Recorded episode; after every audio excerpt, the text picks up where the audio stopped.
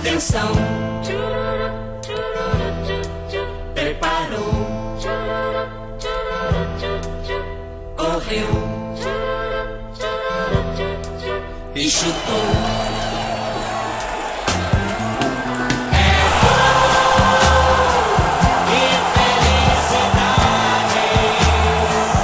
Alô, companheirada da Podosfera.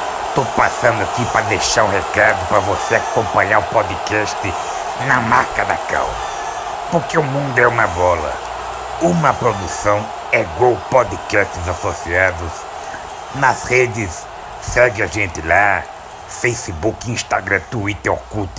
Arroba na marca da Cal. Olá a todos e todas que escutam o Na Marca da Cal.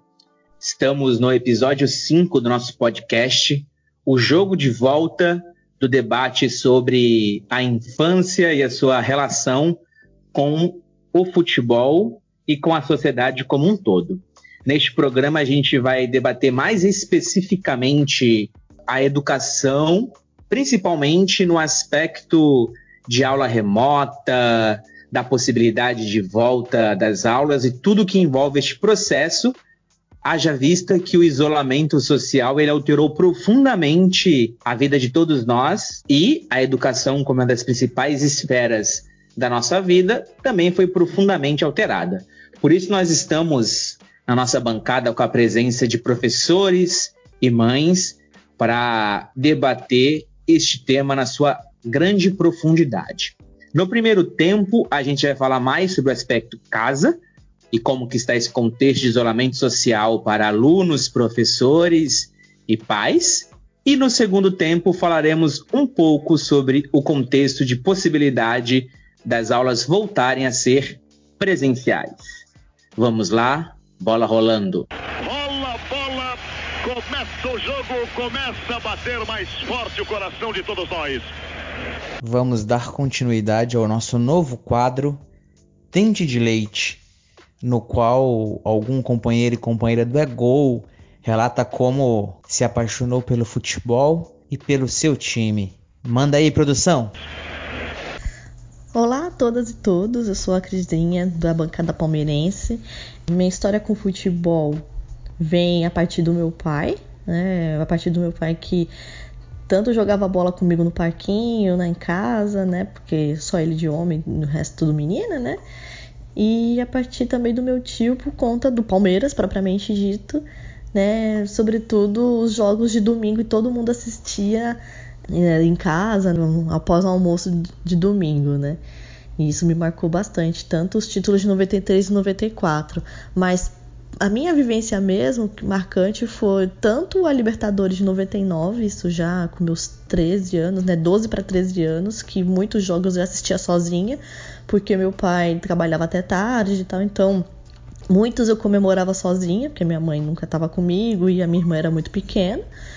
E também na escola, o futebol foi que abriu portas para mim para ter amigos, né? Porque a mesma forma que crianças com deficiência têm dificuldades, as crianças com altas habilidades, que era o meu caso, também têm muita dificuldade de arranjar amigos né? A gente é sempre visto como um ET, como alguém de fora, né? Então, a, o fato, o futebol para mim foi que começou a ter umas lembranças, mais lembranças boas da, da escola, como também foi o que me proporcionou até amigos que eu tenho amizade até hoje. Então, era isso que eu tinha para falar. Um beijo a todas e todos aí do Da Marca da Cal e a gente se vê por aí. Agora vou apresentar para vocês quem está conosco hoje. Temos duas convidadas que já fizeram parte de outros episódios do Na Marca da Cal. E temos um novo convidado. Então eu vou passar a primeira bola para o Josafá, o nosso novo convidado. Ele já fez um, uma adivinhação para a gente, mas enquanto membro da mesa, é a primeira vez dele no programa. O nosso griot do É Gol a bola está contigo, Josa. Se apresente. Bacana, gente bonita. Estou muito contente de estar participando dessa iniciativa, não é? é? Me apresentar um pouquinho. Eu sou professor, sou peladeiro represento a fabulosa bancada palmeirense. Né? Assisti os outros episódios com muita alegria, me diverti bastante. Estou hoje aqui também, podendo ter esse privilégio aqui de participar com as camaradas todas aqui, com a Nath, com a Munici, com todos vocês aí que garantem essa iniciativa fabulosa. Então, agora, como o próprio José falou, a bola está com a Natália. Olá, pessoal. Muito legal estar aqui com vocês. É, então, sou a Natália, sou da bancada São Paulina, sou professora do ensino superior, mãe da Júlia, moro em Brasília, amo futebol, amo educação, então esse programa tá para mim. E para finalizar a nossa linha de ataque, Monici. E aí, galera, tudo bem? Sou a Monici, sou professora de educação infantil, a mãe do Luan Jorge, e da bancada corintiana maloqueira e sofredora do Ego. Muito bem, então iniciamos nosso programa. A volta às aulas traz diversos problemas. Sem vacina, o nosso povo pode ser usado numa lógica de reproduzir a tão fadada imunidade de rebanho. O contexto também do futebol, que está associado a essa forçação de barra para voltar, é como se fosse que tanto na sala de aula como no campo a gente tem um jogo que não pode encostar. É o contrário do que, do que é o futebol, do que é o educar, do que é o contato social. Então vamos lá. Passo primeiro a palavra para o Josafá. Josafá é diretor de escola, além de professor de educação física, e como diretor acaba tendo um contato com centenas de pais, de mães, de família como um todo, e queria que ele nos dissesse um pouquinho como está sendo para essas famílias o isolamento, as aulas remotas. Fala aí para gente, Josa. Bacana. É... A gente, do ponto de vista de trabalhador da educação que lidera projetos pedagógicos na condição de diretor, em que pese que eu fui apresentado também como professor, autorizei também que eu sou pai da Isabela, do Yuri, tenho dois filhos adolescentes e também sofro enquanto pai. Né? Mas enquanto trabalhador em educação, a gente sempre primou por tentar ter uma relação mais direta com as famílias. É, inegável que, que essa situação da pandemia cria primeiro um, um abismo né, para a gente compreender como é que é esse processo. E também gera algumas aprendizagens. Né? A gente tem recorrido muito mais à, à questão das tecnologias, dos telefonemas, ou seja, para tentar não deixar que as famílias fiquem nesse isolamento. Eu trabalho numa escola de um bairro popular, né? Então, o impacto da pandemia sobre essas famílias, sobre esses grupos sociais, foi muito grande. Isso nos obrigou também a sermos criativos, né? a sermos um pouco mais ousados, né? sem perder, né? lógico, nossa verve crítica, porque nós temos muitas críticas a uma série de processos, né? mas temos feito um esforço para estabelecermos uma comunicação com as famílias. E o que a gente percebe é um universo de muita dificuldade, em todos os níveis, né? tanto do nível das aprendizagens, como do nível das necessidades materiais objetivas. Muito bem. E agora, então, eu queria colocar a Natália no jogo para que ela falasse um pouquinho das desigualdades que a gente vê surgir com, com a educação em ambiente remoto, fazendo uma paráfrase aí, fazendo uma metáfora, é como se fosse que a gente tivesse uma partida de verdade com estádio cheio, alegria e aula presencial, e uma partida de videogame que, embora tente simular o que acontece de fato, não tem emoção, não tem socialização, não tem contato. É, a Natália vai nos dizer como ela vê esse processo. Então, acho que eu vou pegar o gancho do Josafá, que ele falou, né, é, que ele percebe as diferenças é, das famílias, tá vendo, vivenciando isso de perto. E por mais que a gente tenha muitos problemas na nossa educação pública, como ela está organizada hoje, Uh, a escola ainda é um espaço de diminuição da desigualdade.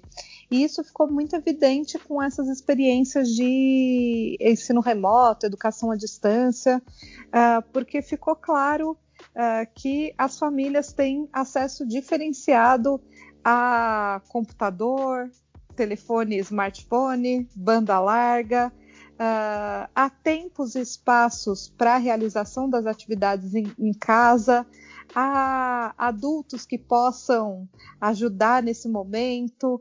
Então, isso tudo intensifica as desigualdades sociais que agora aparecem muito evidentemente na educação à distância.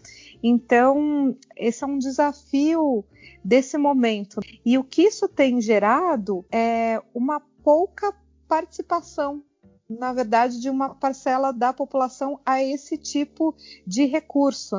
Então, algumas redes, a, a, maioria das redes, elas aderiram a essas propostas de ensino remoto com formatos muito diferentes entre si, mas o que a gente percebe é uma baixa adesão dos alunos. E aí isso está claramente relacionado com o potencial de acesso dessas coisas que eu já falei e também há uma falta de uma política pública para a inclusão é, tecnológica, né, para a inclusão digital dessas famílias que inviabiliza qualquer tentativa de ensino remoto. Obrigada, Natália. A Natália está falando um pouquinho desse processo de dificuldade de boa parte da sociedade brasileira acessar remotamente. Eu dou aula em escola pública também, varia de sala para sala, mas no geral aí eu tenho um contato com 35 a 40% dos, dos meus alunos e alunas. Tenho muita dificuldade de saber o que está acontecendo com a maioria, seriam aí os outros 60%. E acho que esse é um quadro que se repete na escola pública brasileira de educação básica de, de norte a sul do país. Como é que você vê a sua experiência dos seus pares no, na educação de São Paulo, Munici, enquanto professora? Oi, gente. Então, a gente tem tido muita essa dificuldade também em relação ao planejamento, à organização das escolas com as famílias, até porque a, acho que a prioridade nesse momento é outra, né? O que a gente tem buscado nas nossas unidades é entender como que as famílias estão vivenciando esse processo. Elas estão preocupadas com a questão da alimentação, estão preocupadas com quem fica as crianças, porque a gente sabe que a maioria das famílias estão em empregos sucateados, não tiveram acesso aos auxílios, então estão com problema em relação a isso, precisam sair para trabalhar e aí precisam pensar com quem fica essa criança, o risco de contágio quando volta, e aí muitas vezes elas não têm acesso, né? Como a Natália disse, esse processo da pandemia, ela ia dar aula online, aumentou muito, né, essa desigualdade, porque as famílias elas não conseguem acessar, então elas estão fora, às vezes tem um celular na casa para que todas as crianças acessem, né? É uma outra realidade, porque uma coisa é a família enquanto parceira da educação e a criança vai para a escola, auxilia ela em casa, e outra coisa é a família ter que fazer esse papel também. Uma questão é as mães mães das crianças que têm as demandas da casa, têm as demandas do serviço. E agora essa demanda de acompanhamento das aulas online e das mulheres professoras, né? Porque nós somos maioria na rede. E aí a gente tem também toda essa demanda da nossa casa, dos nossos filhos. Muitas vezes, né, a gente sabe que as companheiras professoras estão acessando de madrugada para conseguir dar conta. Os governos, eles estão fingindo que existe uma normalidade.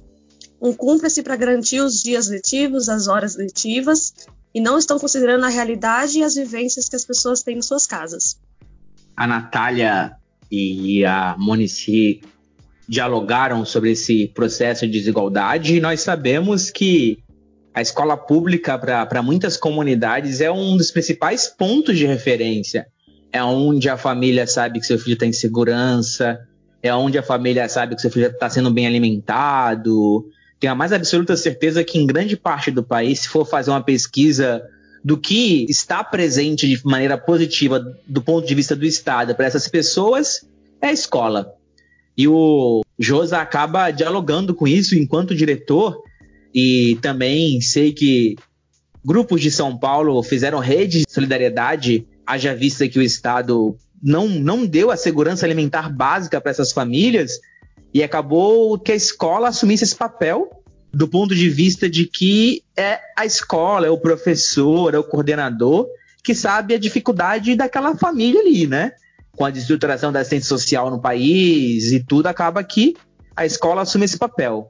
Como tem sido isso na sua experiência da sua escola e da rede de São Paulo que você, enquanto é, militante da área, debate profundamente, Josa? Primeiro que a gente tem observado que por todo o país tem experiências é, relevantes né, a partir da solidariedade concreta das classes populares. Né? Na nossa região, nós temos um conjunto de trabalhadores que trabalham dentro de um conceito da, da escola ser um centro cultural e, portanto, estabelecer relações muito autênticas e, e nucleadas né, com essas populações. Agora, de maneira oficial, o que tem ocorrido por último é uma mobilização de vários educadores da cidade toda de uma iniciativa chamada é, Comitês pela Vida, né? que é uma tentativa justamente de colocar foco muito mais nas dificuldades materiais, sobretudo alimentícia, dos estudantes e suas famílias e no apoio psicológico também. Né? Eu fico imaginando, eu fui um menino que tive uma relação muito amorosa com a escola, né? era o lugar onde eu ia bater a, a minha bolinha, né? inclusive às vezes antes da aula de educação física, né? porque eu sou da geração que o professor de educação física preferia a, a, as atividades chamadas olímpicas, né? então o futebol era meio marginalizado, mas a gente sempre arrumava um tempinho de, sem abrir mão da aula de educação física, bater uma bolinha antes, ou no portão da escola, ou nas áreas livres que tinham, e depois. Então eu fico imaginando também na dimensão afetiva a falta que tem feito a experiência escolar para essa imensa quantidade né, de crianças e adolescentes. Muito bem. Então, Queria que agora a Natália falasse um pouco da parte pedagógica. Sei que ela tem bastante acúmulo sobre isso.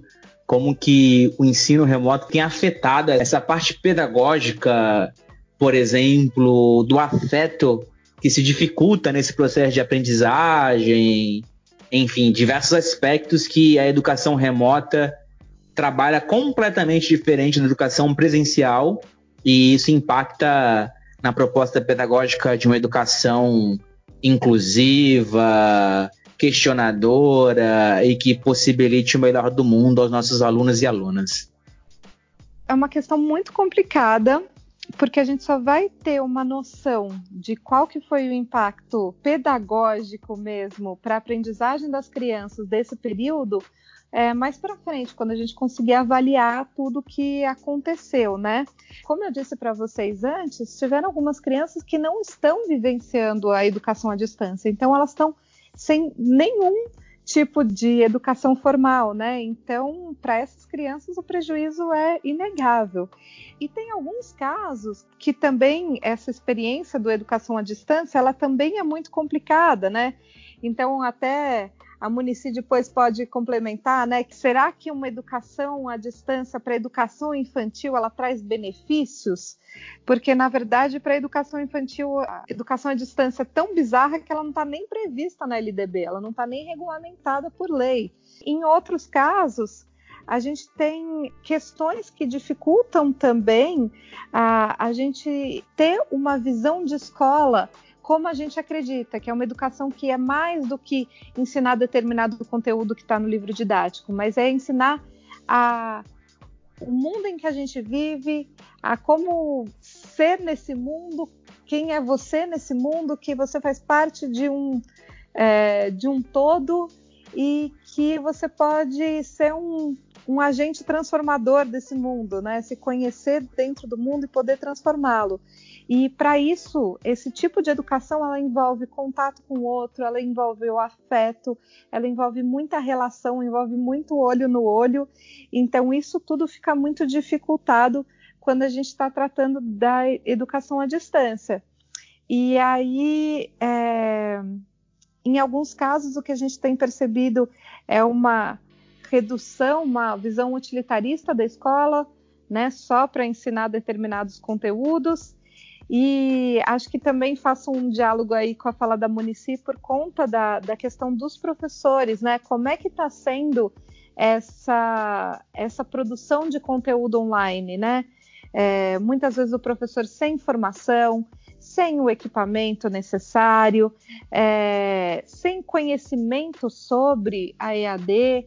Então, assim, não tem como imaginar que esse tipo de educação é, vai conseguir, que estamos num momento de normalidade, como alguns é, querem acreditar, né? Querem acreditar que esse momento dessas aulas online é igual a qualquer carga horária, que isso pode servir para contar para a carga horária da educação, né? Do que a gente teria que ofertar para as crianças. Então, a gente vai ter que pensar muito bem nesse retorno para garantir o direito à educação das crianças. Acho que me cabe apenas fazer o porta-luz para a Munici finalizar e dialogar com a fala da Natália. Tem uma questão que a Natália trouxe, que é essa suposta normalidade, né? Que também as prefeituras têm tentado fingir que existe, né, que não diz respeito ao que as comunidades têm vivenciado. É um processo que é muito importante a gente falar é que assim, o que que significa essa aula EAD, né? Não ter esse processo em que as crianças elas estão lá, tem um professor online, uma aula online de um conteúdo, então elas precisam acessar aquilo, não tem um processo de interação, não tem um processo de integração, não tem uma vivência com seus colegas, né? Então eles estão colocando assim, o importante, a gente volta a um processo de um, uma escola conteudista, que o que mais importante é que o conteúdo está lá. Se vai ser acessado, como é que vai ser feito e qual a qualidade que isso vai ter, não interessa, né? As, as prefeituras, elas têm tentado, as prefeituras, o Estado, elas têm tentado jogar essa normalidade de que, olha, nós estamos garantindo um processo de conteúdo, desqualificando tudo aquilo que a escola tem, né? A escola é um espaço que é muito mais do que um simples transmissor de conteúdo que a gente já bate nisso há tanto tempo, né? A escola é um espaço de vivência, é um espaço de ocupação da cidade, é um espaço de escuta. E, assim, uma coisa que é importante a gente trazer nesse processo da casa é como estão nossas crianças e adolescentes vivenciando esse processo de pandemia? O que isso tem significado para eles? Em que momento eles podem partilhar essa questão com os seus pares, com os seus professores, né, com os seus pais. Então, a gente acaba com essas mães, então a gente acaba trazendo muito essa questão de pontuar como é que está sendo isso, né? Quem que está trazendo fala para essas crianças e para esses adolescentes nesse momento. E aí a Natália trouxe essa questão da educação infantil, que eu acho que assim tem uma questão que é impensável, né? A gente bate muito no pé que a educação infantil não é um espaço de atividade. Só que a gente é cobrado o tempo inteiro para que se tenha, por parte da gestão municipal, embora eles fiquem com um discurso: olha, não é para fazer atividade, mas se você não tiver postagem todos os dias no Classroom, não é considerado dia letivo. São as contradições, né? E pensando nisso, eu até queria trazer um exemplo para vocês. Lá no Pará, as aulas do ensino médio, por exemplo, estão paradas em alguns lugares, porque tem a questão dos indígenas e do quilombolas. Então, eles conseguiram via sindicato, bateu o pé de que não tem condições de ter aula, por uma questão de muitas regiões não ter sequer acesso à internet, sequer luz. Então, como garantir esses estudantes, essas crianças acessando uma aula online? Creio que os nossos ouvintes já perceberam a tensão que, que tem no campo, né? Ninguém defende a volta presencial, dado o contexto da, da pandemia no país, ao mesmo tempo não tem como jogar para debaixo do tapete todas as dificuldades e problemas que a pandemia revelaram para alguma parte da sociedade e que escancararam para quem já, já imaginava que esse país é um país extremamente desigual, racista e outras questões que o ensino remoto tem, tem demonstrado. Mas isso vai ficar para o segundo tempo, quando a gente vai debater os protocolos de volta às aulas e o que a gente acha sobre isso. Acabou o primeiro tempo. Vamos lá para dentro, ver como é que tá o vestiário neste momento. Vamos lá. Gente, eu sou péssima de qualquer desafio. Todos os desafios, eu sou muito ruim, tá? Só já, já aviso. O Valério deve ter pegado alguém. Pô, imagina o, o, o Valério nessas coisas de, de pesquisa e tal, que ele vai tão afinco, imagina o que ele acha fácil, né? no meio da pandemia, o contrário disso, que é voltar às aulas, é ainda pior, né? Você fica fazendo a escolha ali entre o, o ruim e o péssimo. Esse dilema ético, eu fico imaginando o pessoal da saúde, né? Que de maneira concreta, em situações limites, tiveram que optar quem tinha direito vida ou morte. Meu medo é a gente se encontrar numa situação em que esse prejuízo vai bater na porta, né? Faltar ação para consertar, sabe, essa desigualdade. E aí a gente ter um, um processo de aprofundar a desigualdade. É, ao invés de a gente abrir o olho para essa desigualdade e assumir uma postura finalmente de combatê-la dentro do sistema educacional, né? Eu não tô nada otimista, assim, com, com essa relação da escola no combate à desigualdade, sabe? Quando a gente olha os protocolos que eles estão fazendo, eles estão ampliando muito mais essa desigualdade, muito mais, né? A gente tem visto nesse processo das aulas online, umas aulas absurdas, com contextos absurdos, né? Onde estão as nossas crianças pretas e pretas indígenas sendo representadas? Não, não se vê. É doído. Então agora vamos para o nosso desafio. Lembrando ao ouvinte que no nosso desafio, alguém da bancada do É Gol escolhe algo do futebol, seja uma seleção, seja uma narração, e os nossos convidados têm que adivinhar de quem é a voz da narração que vai aparecer agora. Recebeu Valdir, como se fosse o lateral direito. Manda que seus jogadores vá para frente. Joga a bola Valdir no comando de ataque, onde se encontra o jogador. Gilberto caminha, ganhou para de Pigossi, enganou grande área, atenção, perigo. Caminhou Pigossi, rolou para o jogador, cheio de gol. Gol!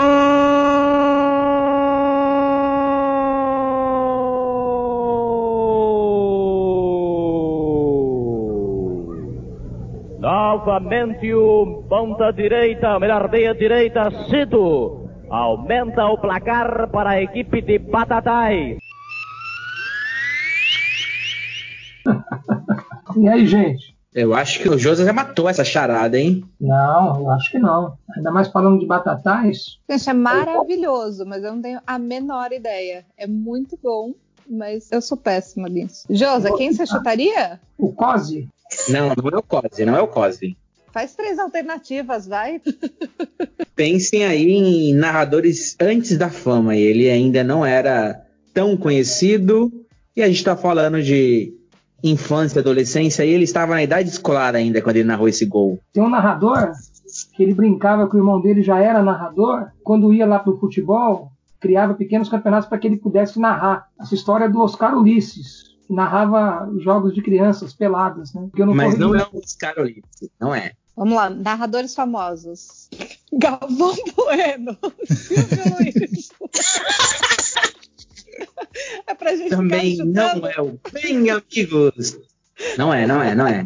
Ele não narrou apenas jogos de futebol, foi o narrador da nossa volta à democracia também. Então eu quase acertei, porque eu falei do irmão dele, pô. Eu sou tipo aquela pessoa que ouve, mas não, eu não fico decorando o nome, né, de alguns narradores. Faça a menor ideia. Chuta aí, Josa. Ah, mas falou, Monici, você é a representante da democracia corintiana aqui. Eu acho que até por justiça, se for o que eu tô pensando, quem tem que falar é você. Mas tá muito diferente a gravação. Parabéns, viu, para quem contribuiu. Não, tá muito diferente. Eu ia o Osmar de Oliveira. Osmar, mas não é. Oliveira. Osmar Santos, então. Isso aí, Osmar Santos. Depois manda pra gente, que eu quero saber do que, que é esse jogo aí. Tenho aqui, eu tenho aqui. Osmar Santos, aos 14 anos, narrando seu primeiro gol na Rádio Clube Oswaldo Cruz. O jogo Oswaldo Cruz e Batatais. Para a gente não é um ano muito bom, né? 1964. Então é antes do Osmar Santos se tornar o, o rei da matéria e o rei da narração do, do Brasil. Cara, ele era profissional aos 14 anos. Como é que podia, né? Muito bom. Excelente, excelente. Quem contribuiu com o programa realmente trouxe uma, uma audição preciosa, não é? Mas muito bacana mesmo. Muito bom esse desafio de hoje. E após o intervalo e essa narração maravilhosa do Osmar Santos, a gente vê aí o país flexibilizar as atividades e voltando em boa parte do país a, a quase um novo normal. Com isso se debate também o retorno às aulas. As aulas já teriam voltado no Rio de Janeiro no dia 2 de julho, mas o governo recuou. Está para voltar no estado de São Paulo no dia 8 de setembro. Estava marcado para voltar em Brasília em meados de agosto, mas nesse momento que a gente grava, há uma liminar impedindo este retorno. E em diversos outros lugares ainda não tem data para voltar, porque eles estão em situação de calamidade pública e ainda não soltaram um protocolo para volta.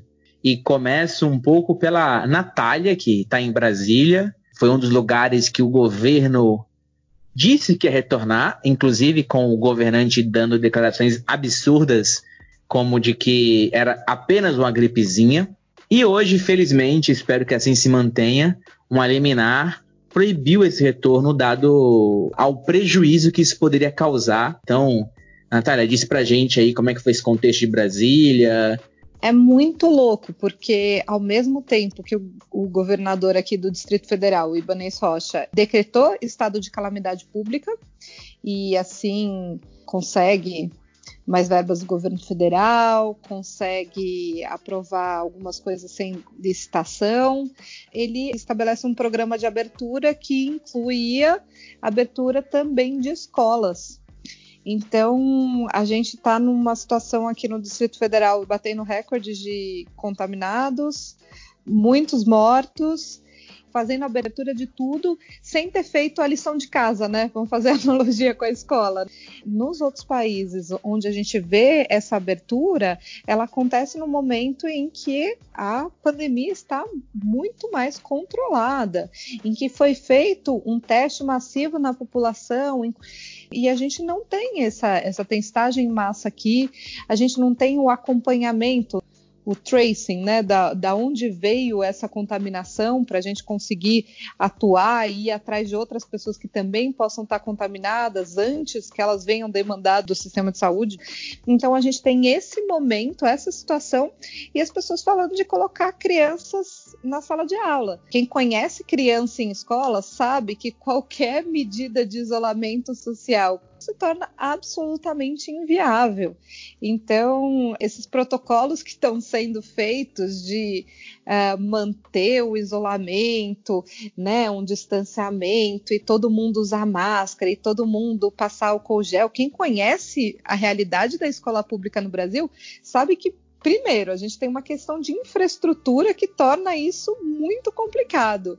E depois, a gente tem a realidade de lidar com crianças, né? Então, é muito impensável você justificar essa abertura, porque isso vai ter uma implicação para o nosso sistema de saúde e isso vai ter uma implicação para a vida de muitas pessoas. Infelizmente, o Brasil está caminhando o caminho da morte, né? E é muito triste isso. Munici, quer falar? Pegando um pouquinho seu gancho, que você falou que não sabe o que falar, os povos indígenas do, no Pará, eles fizeram um documento, né, falando sobre essa questão do retorno às aulas e tem uma parte que eles falam bem isso, que abrir a porta das escolas agora significa na linguagem indígena abrir as portas para a morte, né? Porque é disso que a gente está falando, né? Que nossas escolas eles falam como se a gente não quisesse trabalhar ou como se a gente não estivesse trabalhando muito mais.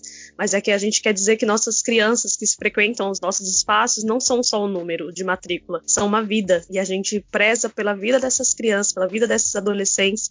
Então o que a gente defende é que a gente tenha segurança para garantir a vida dessas crianças. Pô, e, e, também das famílias, né? Lançaram um estudo aí, né? Uma sala de 20 alunos, ela gera em poucos dias mais de 800 contatos, né? Então você imagina para a disseminação desse vírus maldito que que é isso, né? E uma turma de 20 alunos. Imagina uma escola que tem aí 100 alunos, 500 alunos, a escola do Michael ali com quase 2 mil, é isso? Sim, sim. Uma das escolas eu leciono para os sextos anos e é a maior escola da rede municipal de Cubatão e ela deve ter fácil, por período, uns 1.500 alunos. E a gente tem na cidade cerca de 33 mil domicílios e só na rede municipal nós temos aí algo em torno de 20 mil alunos imaginando que distribuído nos 16 mil domicílios. Então, em metade das casas de Cobatão tem um aluno da rede municipal. Se tem uma coisa que pode fazer o vírus chegar em todos os cantos, é educação, né? Nosso país ainda é um país de pirâmide demográfica jovem. Boa parte da população brasileira ainda está na escola e, consequentemente, caso volte, né? Vai poder chegar em todos os lugares. Então é, é um pouco do que a gente quer, quer debater. E eu queria passar a palavra para o Josafá, que eu sei que ele também tem estudado os protocolos e, e a farsa que é os protocolos diante da realidade, né? É, seja o que a prefeitura e o estado de São Paulo divulgaram, que diz que só fica na fase vermelha quem tiver mais de 80% de UTI ocupada e quem continua naquela fase de dobrar de casos, né? Então, se você tem numa semana 2 mil casos, na semana seguinte tem que ter 4 mil, na outra 8 mil. Se não tiver nesse ritmo pandemônico que a epidemia estava ali no começo, para o governo do estado de São Paulo já pode ir para a fase de flexibilização. E também tem o detalhe de participação social que tem sido ignorado. Fala pra gente aí, Josa. É, a tradição, né? Nessa conjuntura político-social que a gente vive, poucas experiências de política pública têm tido debate com a população com os trabalhadores que estão direto na ponta das políticas públicas. Né? Isso é nítido.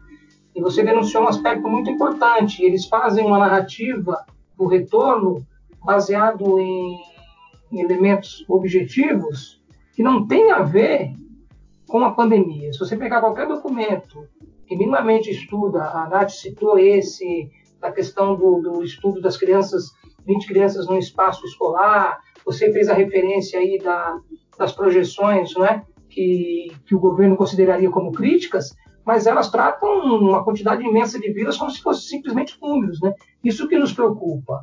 E todas as entrevistas, as audiências que eles apresentam, o que, que fica nítido para a gente? Que é só uma justificativa para as escolas funcionar como um depósito de crianças e adolescentes. Talvez dialogando os setores de serviços, setores de comércio, setor da indústria, para dar uma resposta para o grande capital, e não para a vida concreta de cidadãos e cidadãs. Né? Porque não há nenhuma forma de escuta. Porque se é verdade que os educadores sozinhos não são capazes estabelecer rotinas e protocolos, tampouco sem uma política intersetorial que hoje não é referência em nenhum rincão desse país, que é a Constituição de 88, que propunha um avanço para discussões mais qualificadas, sobretudo na, naquilo que a gente considera na vida cidadã, a saúde, a educação, a assistência social, a habitação, o mundo do trabalho, isso foi rasgado, inclusive com os últimos processos que nós vivemos, que foram processos extremamente antipopulares. Né? É um pouquinho assim que a gente tem observado essas últimas iniciativas dos governos de plantão. Inclusive, como educador, a gente está trabalhando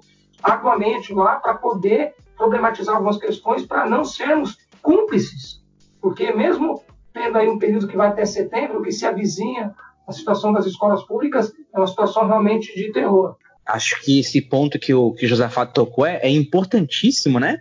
Para a gente debater o que, o que foi feito no mundo a possibilidade de se fazer isso aqui, dado o ambiente básico de, de escola pública, né? Por exemplo, há muitos meses, né, quando a Europa começou a controlar a doença, a OMS colocou alguns parâmetros para se pensar a começar a flexibilização. E ele envolvia você estar tá com a doença sob controle, ou seja, ter um R0 que chama, né, que a taxa de infecção abaixo de 1, que significaria que cada pessoa está infectando menos de uma, ter uma folga em UTI aí de mais de 40% dos leitos e tal, para depois você começar a pensar nos protocolos de sala de aula, né? Imagina você, Monici, numa sala de aula que você tem, como é que você conseguiria manter o distanciamento social das suas crianças, mesmo que ainda ficasse com um terço do que você tem? Era possível? Fala aí para os nossos ouvintes. Então, a gente percebe, Michael, que quem está criando esses protocolos não tem a menor noção do que significa uma escola, uma sala de aula. A gente percebe que eles querem retroceder a uma educação na qual as crianças vão ter que ficar quatro horas, seis horas dos seus dias sentadas, sem poder conversar com o coleguinha, nem emprestar o material. No protocolo está escrito que eles são proibidos de emprestar material. E daqui a pouco só falta eles implementarem né, a reguada na mão para quem levantar. Só está faltando isso nesses protocolos. E uma coisa que é importante é que, por exemplo, não estão considerando nem especificidades de cada um aqui em São Paulo. O protocolo está dizendo que a gente pode entregar os brinquedos para as crianças na educação infantil no berço. Eu falei, poxa, o secretário não tem um amigo para dizer para ele que não tem mais berços nas nossas escolas. A gente ainda tem essa questão, Michael, que você trouxe sobre a transmissão. Não é só a transmissão por pares. Você tem, por exemplo, né? Eu quero até agradecer minha amiga Dani, que é lá do Pará que me trouxe algumas informações de lá, que eu perguntei, que, por exemplo, em Belém, eles já estão com um processo bem controlado da pandemia, mas no interior não. E a maioria dos professores, eles vêm de Belém para ir para o interior. Então ocorre o quê? Eles vão levar a contaminação. Por isso que várias comunidades, né, um, teve um manifesto indígena dizendo, olha, a gente não quer que retorne às aulas esse ano porque a gente sabe que vai trazer para nossas comunidades contágio. Então eles estão completamente desconsiderando as vivências das crianças. Então você imagina, eu trabalho na educação infantil, pensar que os nossos pequenos não podem mais conversar nem estarem perto de seus amigos em momentos de refeição, no momento de sala de aula, né? Eles mostraram recentemente uma sala em que vai ter quatro mesas e a gente já tem um processo de combate ao que significa as mesas na educação infantil, por exemplo.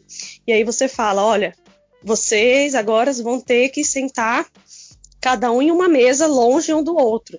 Então, todos esses protocolos que eles estão criando estão desconsiderando toda a vivência do que as crianças trazem para a escola, né? Do que, que significa a escola, do que significa a sala de aula. Então, é de gente que não pisou no chão da escola, que não ouve quem está no chão da escola. Então, isso desconsidera e retrocede muito daquilo que a gente já conquistou para educação, principalmente educação pública, né? Porque a gente sabe também que tem uma pressão muito forte de, de, algumas escolas que são particulares, porque eles consideram que eles já têm condições de voltar, que eles não estão considerando muitas vezes essa questão. Nós estamos falando de crianças, de vivências, de espaços de integração, de espaços de socialização, de espaço de alegria, de um espaço de vida, e o que eles querem é tornar nossas escolas um espaço de morte. E é, é muito complicado, né? Porque se abrem todos os setores da economia e só não abre escola, cria um problema para as famílias, né? Que é o que fazer com essas crianças.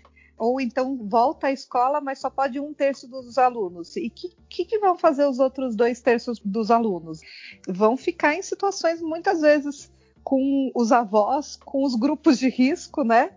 Ou então vão ficar em situações em que o isolamento social vai ser bem mais complicado, né? A gente conhece, né, muito frequente a ideia da mãe crecheira, né, que junta as crianças da comunidade, leva tudo para uma casa e é assim que, que acontece, né? Porque se os outros setores da economia, as pessoas precisam trabalhar e tem que deixar os filhos, né? Então, esse retorno à atividade da escola deveria ser muito bem pensado, muito bem planejado. E aí, eu vou lembrar de uma pesquisa da Datafolha, em que 70% dos respondentes eles eram contra o retorno das aulas presenciais. Eles não queriam que voltasse às aulas, mas eu tenho certeza que se abrirem as aulas, muitos deles colocariam seus filhos na escola por simples falta de alternativa. É mais uma vez o poder público ele negando o direito à vida das pessoas, né? Porque elas entendem que esse retorno ele traz um prejuízo e muitas vezes até conhecem mais essa realidade da escola do que alguns dos nossos governantes, infelizmente, né? Quer ver protocolo mais básico para o enfrentamento do coronavírus do que lavar a mão? Tem escolas, muitas escolas no Brasil, que não tem banheiro, que não tem água corrente, que não tem tratamento de esgoto. E aí, né? Como é que você faz esse protocolo básico com a realidade das nossas escolas, né? E aí, Ná, se você parar para pensar que eles não estão ouvindo os educadores e as educadoras imagina que eles estão ouvindo menos ainda as famílias. Não se tem uma proposta de conversa com as famílias, né? A gente teve essa semana em São Paulo uma audiência pública de fachada, na qual ninguém pôde falar. Nos últimos dois minutos ele abriu espaço para uma mãe falar e ela falou, né? Olha, eu quero saber, por exemplo, qual a garantia que vai ser dada se vocês retornam às aulas para aquelas famílias que não querem mandar suas crianças? Porque as famílias têm medo de perder o ano, elas têm medo do que isso significa, do que isso implica para as crianças. Então, tem todo um processo que envolve o que, que as famílias pensam nesse, na, na questão da educação, na questão da escola, que eles não estão levando em consideração essa ideia do rodízio, vamos supor uma mãe, né, que voltou a trabalhar e que ela tem que deixar cinco dias na semana dela a sua criança com alguém. Aí de repente começa o rodízio, começa a contar falta. Aí essa família tem que pensar duas vezes por semana alguém para ficar, três vezes por semana para alguém para ficar. Mexe muito mais com a rotina dessa família do que do jeito que a gente está hoje. É lógico que o que a gente fala, né? Não é simplesmente falar, olha, não queremos abrir a escola. Como eu já disse, o que a gente quer é que a gente tenha segurança pra, e vivência para que nossas crianças possam viver plenamente o que significa estar na escola nos dias de hoje.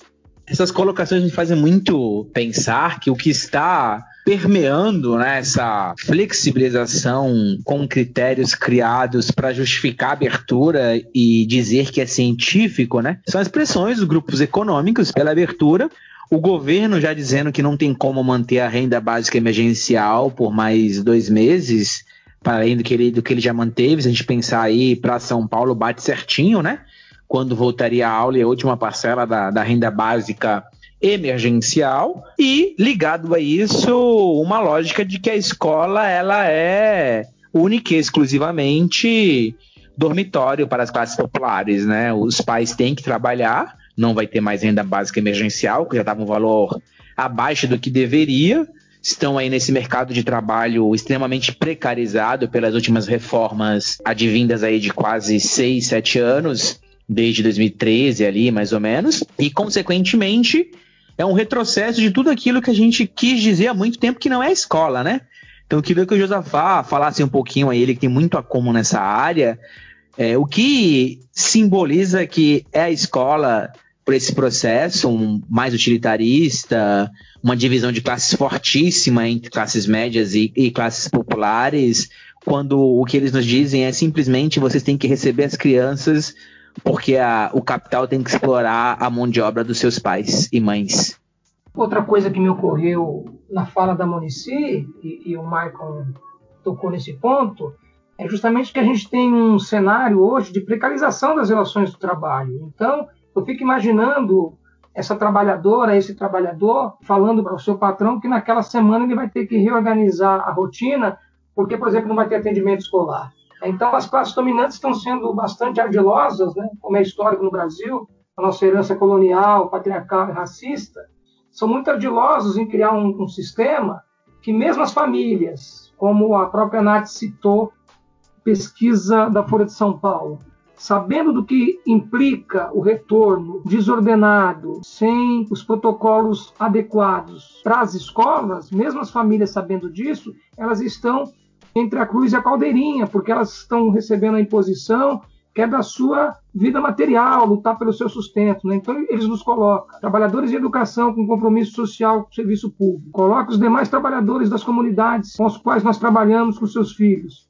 numa situação que a gente, inclusive, não consegue, se nós não criarmos um forte empuxo, nós não conseguimos nos apoiar. Por isso que iniciativas como o Comitê pela Vida, que a gente tem aqui algumas experiências em vários bairros aqui de São Paulo, mas como eu já disse no bloco anterior, pelo Brasil todo tem experiências importantes dos setores populares, nós temos que dar visibilidade para isso, temos que fortalecer, e semelhante a alguns grupos de futebol que no momento importante aí do avanço protofascista ocupou as ruas, nós temos que buscar uma alternativa que encontre uma mediação para a gente continuar em coesão com essas famílias e nos organizarmos. Na minha opinião, não há nada no cenário é, mais imediato de reação positiva das populações que não parta dos territórios, das comunidades, com um diálogo franco, porque nós vivemos uma forte crise sanitária, cultural, de representatividade política. Não lido muito bem com aquela história da resiliência, porque eu acho que isso o mercado se apropriou, mas nós, os trabalhadores, as trabalhadoras nos territórios, é que temos que criar as condições objetivas para enfrentarmos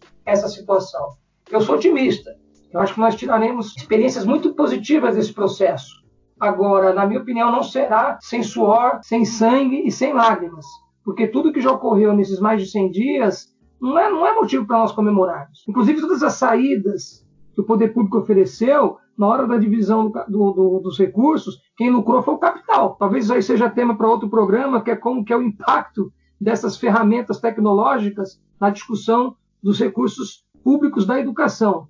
Muito bom. Então, acho que fundamental nesse, nesse diálogo com, com a comunidade, e a Monici trouxe esse debate, né?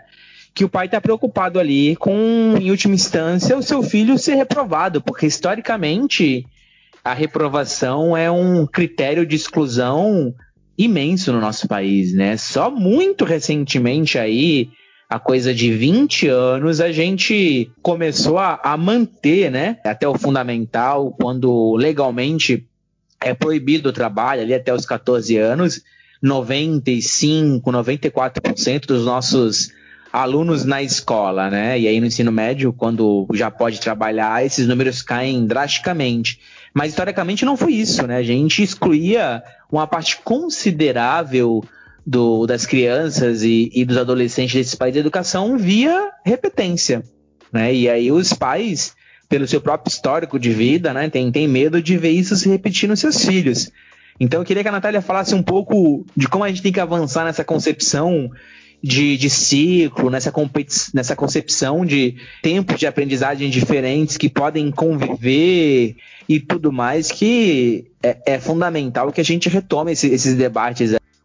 Uma das disciplinas que eu dou na graduação chama Avaliação nas Organizações Educativas, é de um semestre. Então você imagina como é para mim falar disso em três minutos, assim, é assustador. Tem essa preocupação mesmo com a reprovação, tanto é que o Conselho Nacional de Educação lançou, acho que essa semana, um parecer indicando que não tenha reprovação esse ano. Na verdade, a reprovação ela parte de um pressuposto equivocado, que a criança vai ter mais uma chance, e nessa segunda chance ela vai poder aprender mais e, na verdade, o que a gente tem já de muitos estudos desde os anos 80, mostrando para a gente que, na verdade, essa criança ela não aprende. Ela ganha um estigma de reprovação, um estigma de que não conseguiu, ela é tirada do seu grupo. Então, tudo isso causa muito mais danos do que benefícios para a aprendizagem da criança. Então, essa é uma questão que a gente tem que superar, porque não garante o direito. E aí eu sei que muita gente vai falar, mas e aí, vai reprovar sem aprender? Não, a gente precisa garantir o direito à aprendizagem, mas a reprovação ela não está caminhando nesse sentido, muito pelo contrário.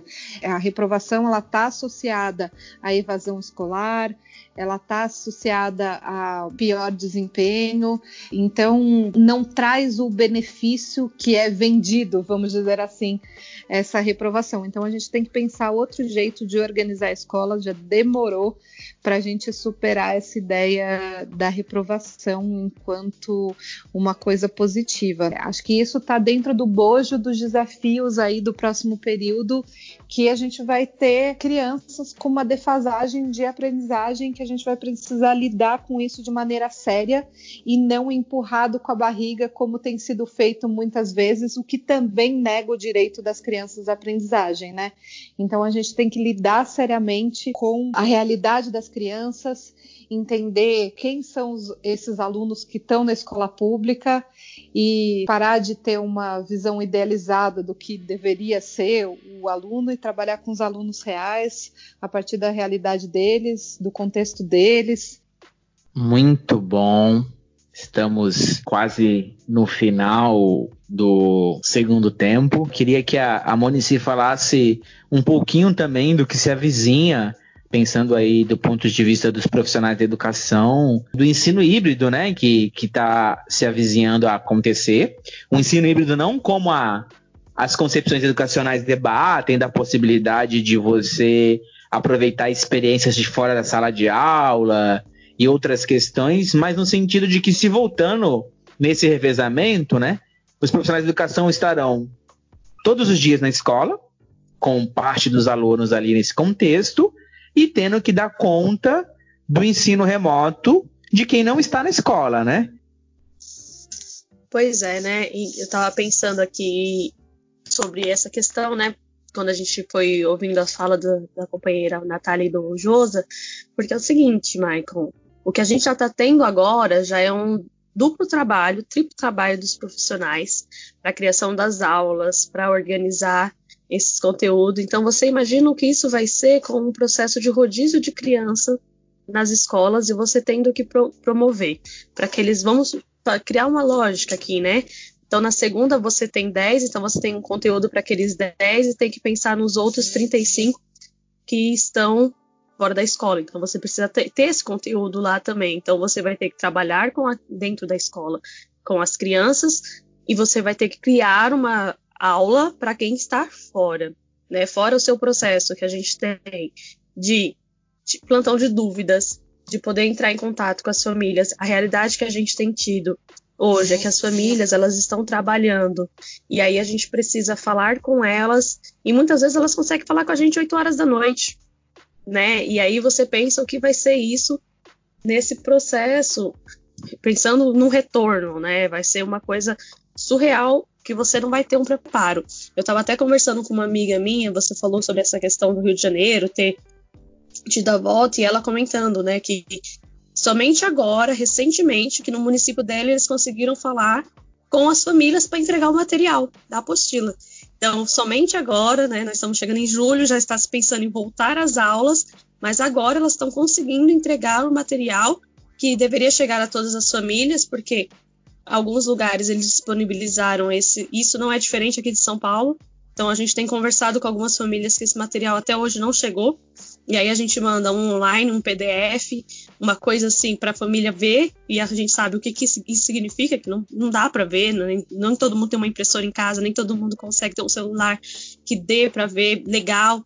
Então, eu acho que isso vai sobrecarregar ainda mais os profissionais, né? A gente tem alguns eles encaram tudo o que está acontecendo como se a gente fosse números, como se a gente fosse simplesmente porque isso é uma questão que a gente precisa pontuar. A gente também vai voltar marcado, né? A gente também vai voltar com os nossos problemas. Muitos profissionais vão voltar com perdas nas suas famílias e ninguém está considerando isso, né? A gente fala muito dessa relação que os governos têm com os seus educadores, com os seus educandos de sermos apenas números. Então, assim, volta, faça a sua sala de aula funcionar por dia de uma forma, faça as aulas online para você mostrar trabalho, mostrar que tem conteúdo, que tem o que ser feito. Então acho que a gente vai voltar e a gente vai ter um, a gente já está tendo, né, um adoecimento muito grande de uma rede no sistema que a gente estava vindo de sucateamento, né, das nossas condições de trabalho na escola. Você imagina o que vai ser e o que vai ter de adoecimento é, e ainda mais a questão do, das doenças mentais, que está pegando muito os profissionais de educação, os profissionais da saúde, né, que são os mais afetados, e os de segurança. Então, você imagina o que vai ser para os profissionais de educação esse retorno e essa questão das doenças psicológicas, né? E aí esses adoecimentos que não vão ser considerados, porque a gente continua sendo, né, tratado como número. Então acho que isso vai ser muito sofrido e muito difícil pensar essa questão do retorno por esse lado, enquanto profissionais, acho que vai triplicar ainda mais o nosso trabalho e vai desconsiderar, acho que uma coisa é importante, que são as relações de humanidade que a gente precisa ter dentro das unidades. Há seis semanas, o nosso país convive com mil mortes diárias, sete mil mortes por semana, e nada indica de que isso vai diminuir em curto e médio prazo, e mesmo assim querem que a gente volte para as salas de aula, querem que a gente volte com futebol, inclusive com o público aqui na marca da Cal. Nós vamos dizer não. Por isso, antes de encerrar o segundo tempo, a gente vai ter o vermelho direto. Tá expulso! E o vermelho direto de hoje, por tudo que vocês discutiram no programa todo, e foi lindo, vai para todos os governadores de estado que anteciparam a volta às aulas, mas vai personificado na figura do Janotinha de Caixa Réu e Sapatênis, o governador de São Paulo, João Dória Júnior, vai tomar banho mais cedo, João Dória vai pro vestiário mais cedo, vermelho direto para você. Bater pênalti é sempre algo que me deixa nervoso, mas eu vou iniciar e acho que vou bater bem, porque a minha batedora de pênalti é a Cisleide do Amor Lima, conhecida como Cici, foi meia da seleção, artilheira no Mundial de 99, que é da terra da minha mãe lá, Bahia, a cidade de Esplanada, né? A Cici é uma precursora do futebol feminino, uma figura espetacular. Agora, o meu defensor, quem vai pegar o pênalti, aniversariou essa semana, é o camarada Ivan Valente, um dos políticos que saem dessa, desse esquema de que política é uma coisa suja, de que política é uma coisa que não serve, é um lutador social, é um homem que defende o socialismo e defende as pautas mais comprometidas com a população brasileira. Então, queria aqui homenagear o Ivan, o nosso defensor. Se bater, o Ivan vai pegar. Agora, o gol de placa. O gol de placa é o resgate da caverna de Tuan Luang, que foi um episódio onde, algum, onde 12 jovens, 12 crianças, entre crianças e jovens, né, junto com o seu treinador lá na Tailândia, ficaram presos. E a humanidade acompanhou com muita vibração para que eles superassem esse episódio, não é? Tem muito a ver com o que nós estamos vivendo agora, mas com muita perseverança, com muita disciplina, com muito esforço, eles superaram e conseguiram, depois de um tempo grande lá, abandonar aquela situação de, de abandono lá nas cavernas, retornaram para os seus familiares, né? retornaram, imagino eu também, para a sua prática do futebol. Então, esse é o meu gol de placa. E para terminar, como dica cultural, o filme do Paulo Maquilin, de 98, Uma História de Futebol.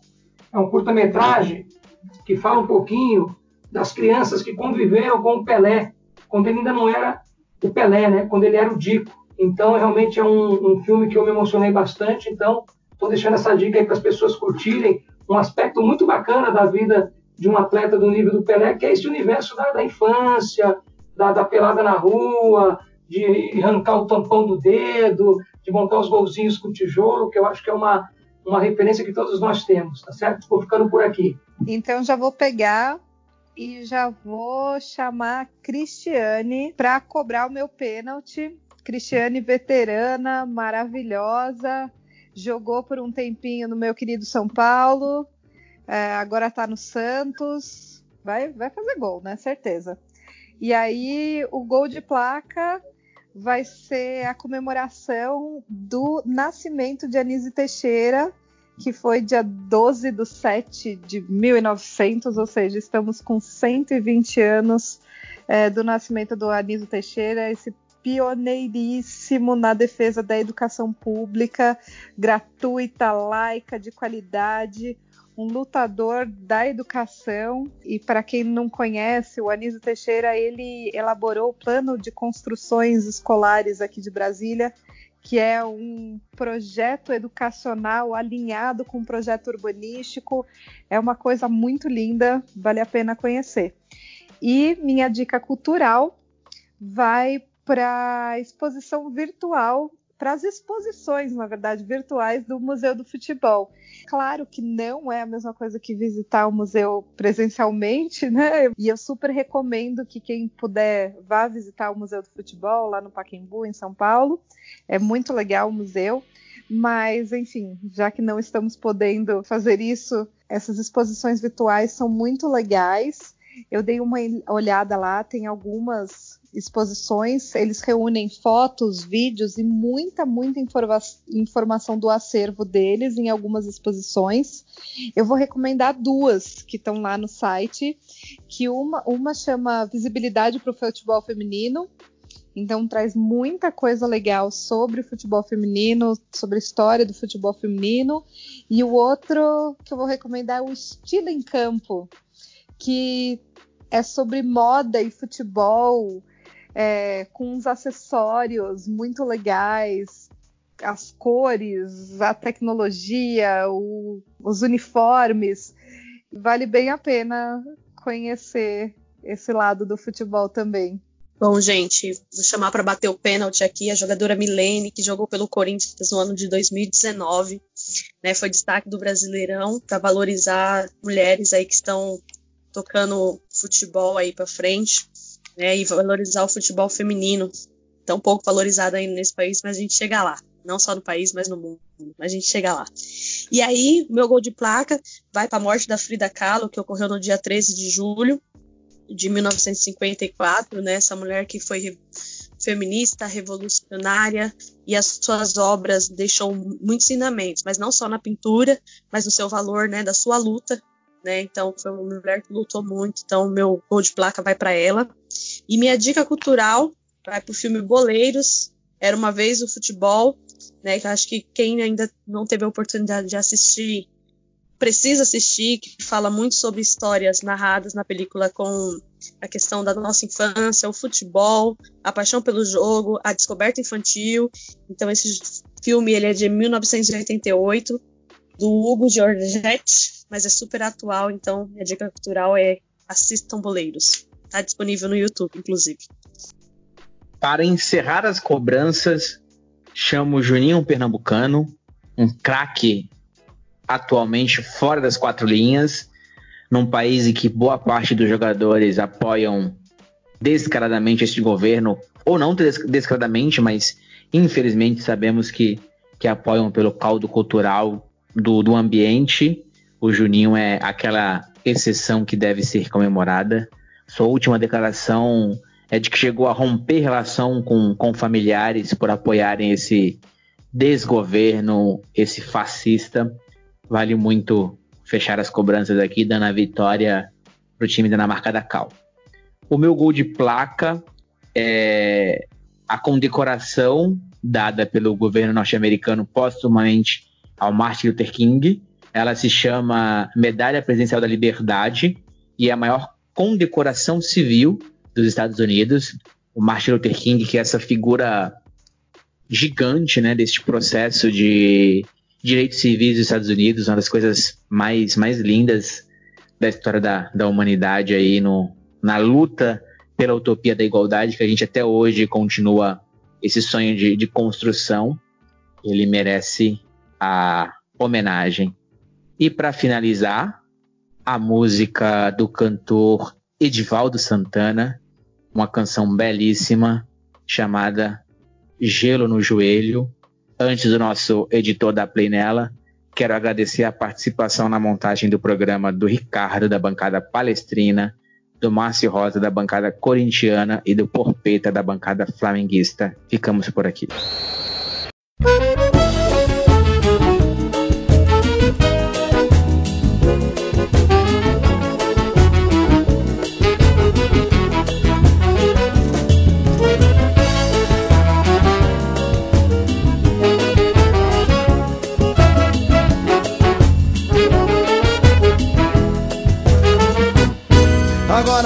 Sair de casa pra bater uma bola. Eu ponho gelo no joelho, gelo no tornozelo e no adutor. Pra quando for chegada a hora de fazer a jogada, eu não sinto a piscada que a semana passada me incomodou. É claro que eu tenho saudades dos meus 12 anos quando eu corria descalço na camisa de saco do time do Salvador, onde o dedão era sola, de capotão era bola, o pé se esfolava e a gente sonhava em ser jogador. É meio quilo. O tempo não para, mas o tempo passa, gelo no joelho. O tempo não para, mas o tempo passa, gelo no tornozelo e no adutor tempo não para, mas o tempo passa. Gelo no joelho. O tempo não para, mas o tempo passa. Gelo no tornozelo e no adutor. Agora antes de sair de casa pra bater uma bola. Eu ponho gelo no joelho, gelo no tornozelo e no adutor. Pra quando for chegada a hora de fazer a jogada eu não sinto a fisgada que a semana passada me incomodou. Eu sei que minha mulher vai ficar injuriada pela água espalhada, vai gritar da sala que não é jacaré. Mas como quero muito ir pro jogo, passe carneiro no morro, me leve pra jogar no meio do campo no tapete de Ismael. O tempo não para, mas o tempo passa. Gelo no joelho. O tempo não para, mas o tempo passa. Gelo no tornozelo e no adutor. O tempo não para, mas o tempo passa. Gelo no joelho. O tempo não para, mas o tempo passa. Gelo no tornozelo e no adutor.